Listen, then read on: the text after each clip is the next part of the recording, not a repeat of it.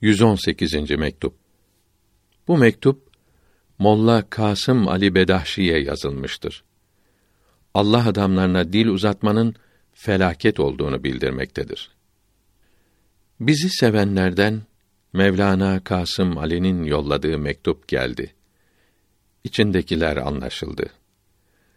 Câsiye suresi 15. ayetinde mealen iyi iş yapan kendine iyilik etmiş olur.